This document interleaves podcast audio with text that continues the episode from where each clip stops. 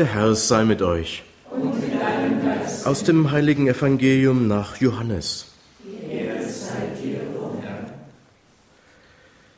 In jener Zeit stritten sich die Juden und sagten, wie kann er uns sein Fleisch zu essen geben? Jesus sagte zu ihnen, Amen, Amen, das sage ich euch.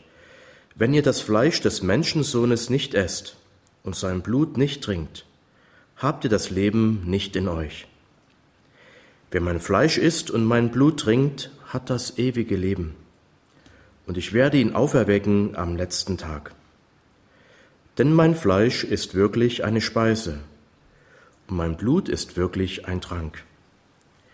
Wer mein Fleisch isst und mein Blut trinkt, der bleibt in mir und ich bleibe in ihm. Wer mich, wie mich der lebendige Vater gesandt hat und wie ich durch den Vater lebe, so wird jeder, der mich isst, durch mich leben. Dies ist das Brot, das vom Himmel herabgekommen ist. Mit ihm ist es nicht wie mit dem Brot, das die Väter gegessen haben. Sie sind gestorben. Wer aber dieses Brot isst, wird leben in Ewigkeit. Diese Worte sprach Jesus, als in der Synagoge von Kapharnaum lehrte. Evangelium, frohe Botschaft unseres Herrn Jesus Christus. Los sei dir Christus.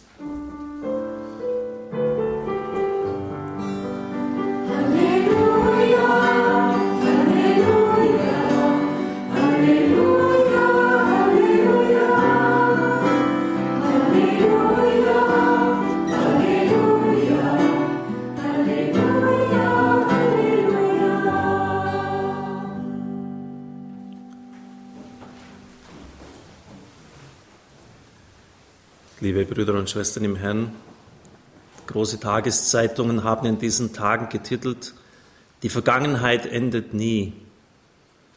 Es ging um Gary Adams, der Führer von Sinn Fein, jener politischen Partei, von der gesagt wird, dass sie der IRA nahesteht, deren politischer Arm ist.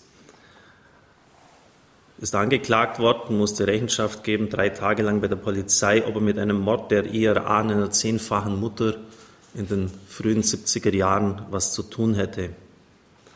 Und man sah das Bild eines Jungen, der eine Tafel vor sich trug, darauf stand, His crime is, he is Irish.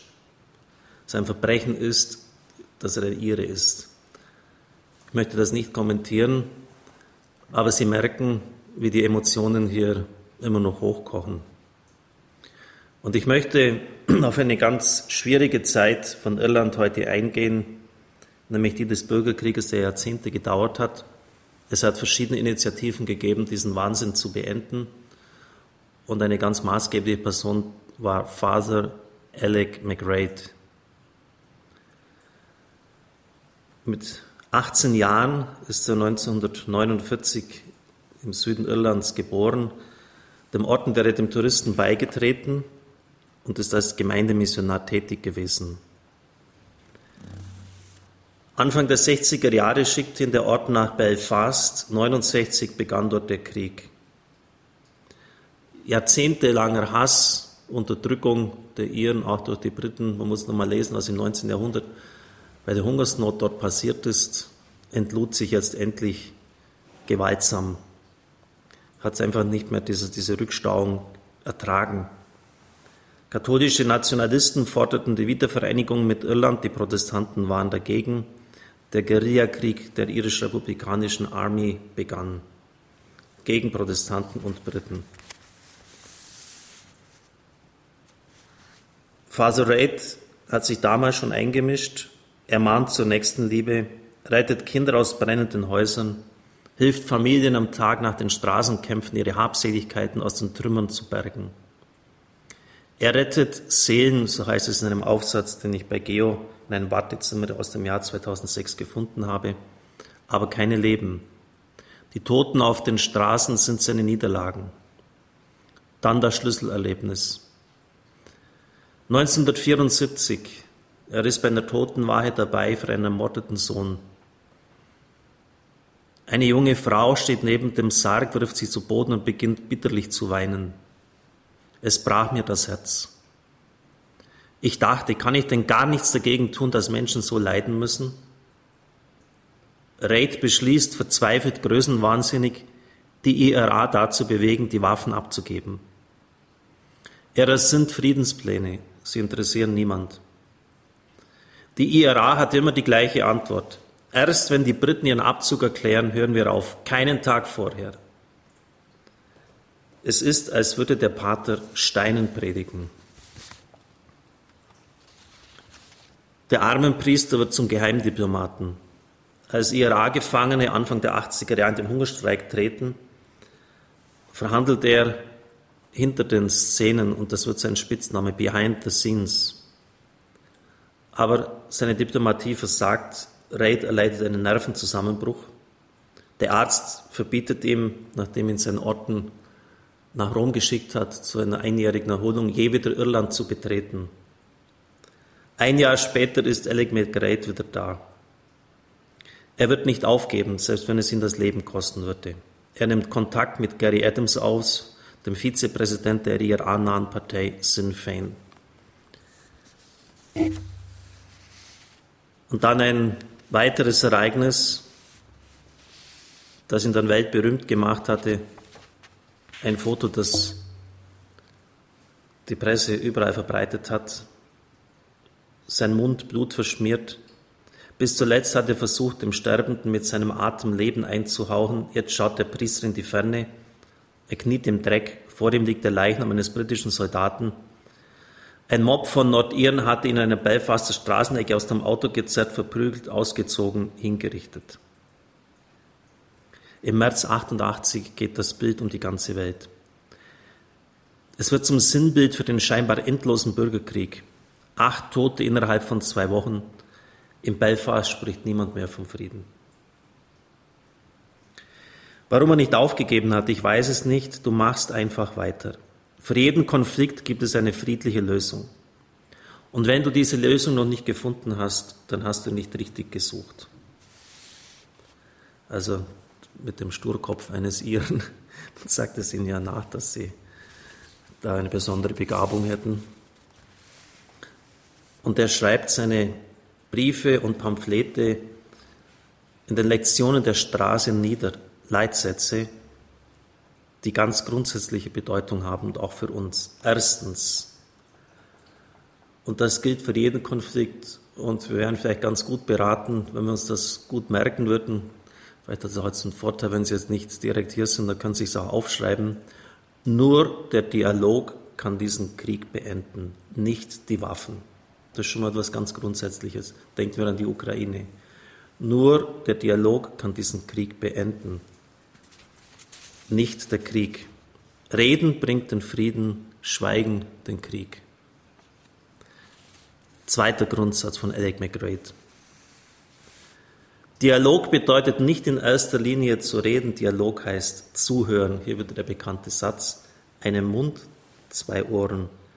Bei vielen Leuten ist es umgekehrt herum, zwei Münder, ein Ohr. Er selbst ist der beste Zuhörer. Im Gespräch schließt er die Augen, um sein Gegenüber nicht zu irritieren, presst die Fingerspitzen seiner Hände gegeneinander und senkt den Kopf leicht auf die Brust. Er hört zu, stundenlang, tagelang, wenn es sein muss bis alle Wut herausgebrüllt ist. Zweiter Grundsatz, Dialog heißt zuhören. Dritte Lektion der Straße.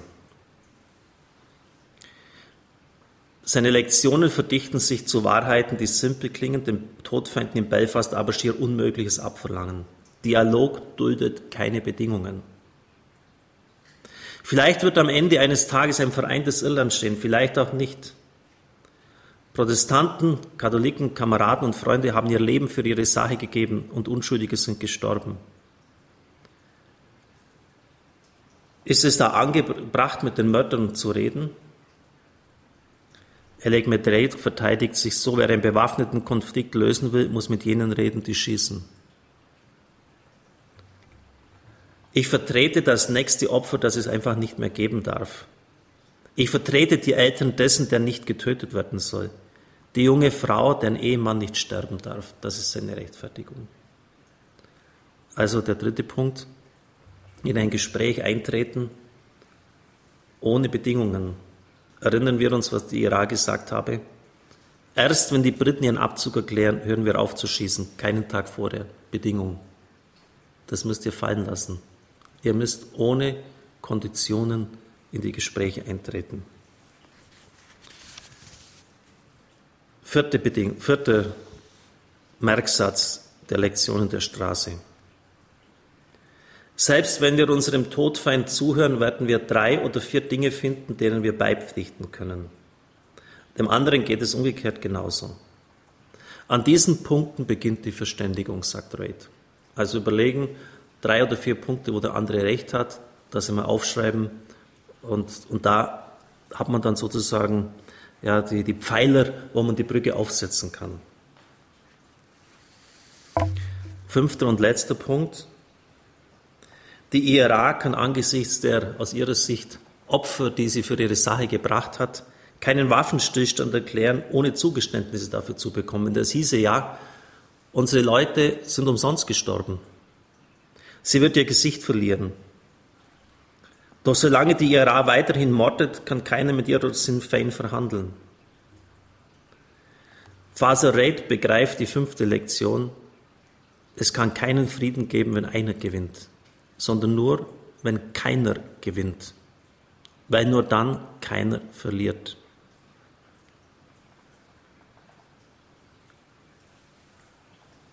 Also es darf keiner das Gesicht verlieren. Er beginnt konspirativ tätig zu sein. Er trifft sich nicht nur mit der IRA und deren Repräsentanten, er schreibt auch an die irische Regierung in Dublin und trifft sich mit dem Kontaktmann des britischen Premiers, und zwar ganz nach Agentenart, an öffentlichen Plätzen, mitten im Getümmel, in Straßencafés. Am unauffälligsten verhandelt man mitten im Getümmel, schreibt Alec McRae und er tauscht die Positionen aus. Im Karfreitagsabkommen 1998 treffen die Führer beider Seiten sich und nehmen Positionen ein, für die sie wenige Jahre zuvor von ihren Anhängern gesteinigt worden wären. Die IRA verpflichtet sich zur Waffenruhe, ohne dass die Briten ihren Abzug erklären. Und die nordirischen Protestanten schließen eine Wiedervereinigung Irlands nicht mehr kategorisch aus. Und dabei musste niemand seinen Standpunkt aufgeben, sagt Father Reid. Der Abzug für die Briten war für die IRA unwichtig, als es klar war, dass die Rechte der katholischen Minderheit in Nordirland garantiert werden können. Im September 2005 bezeugt Father Reid die Rückgabe aller Waffen der IRA.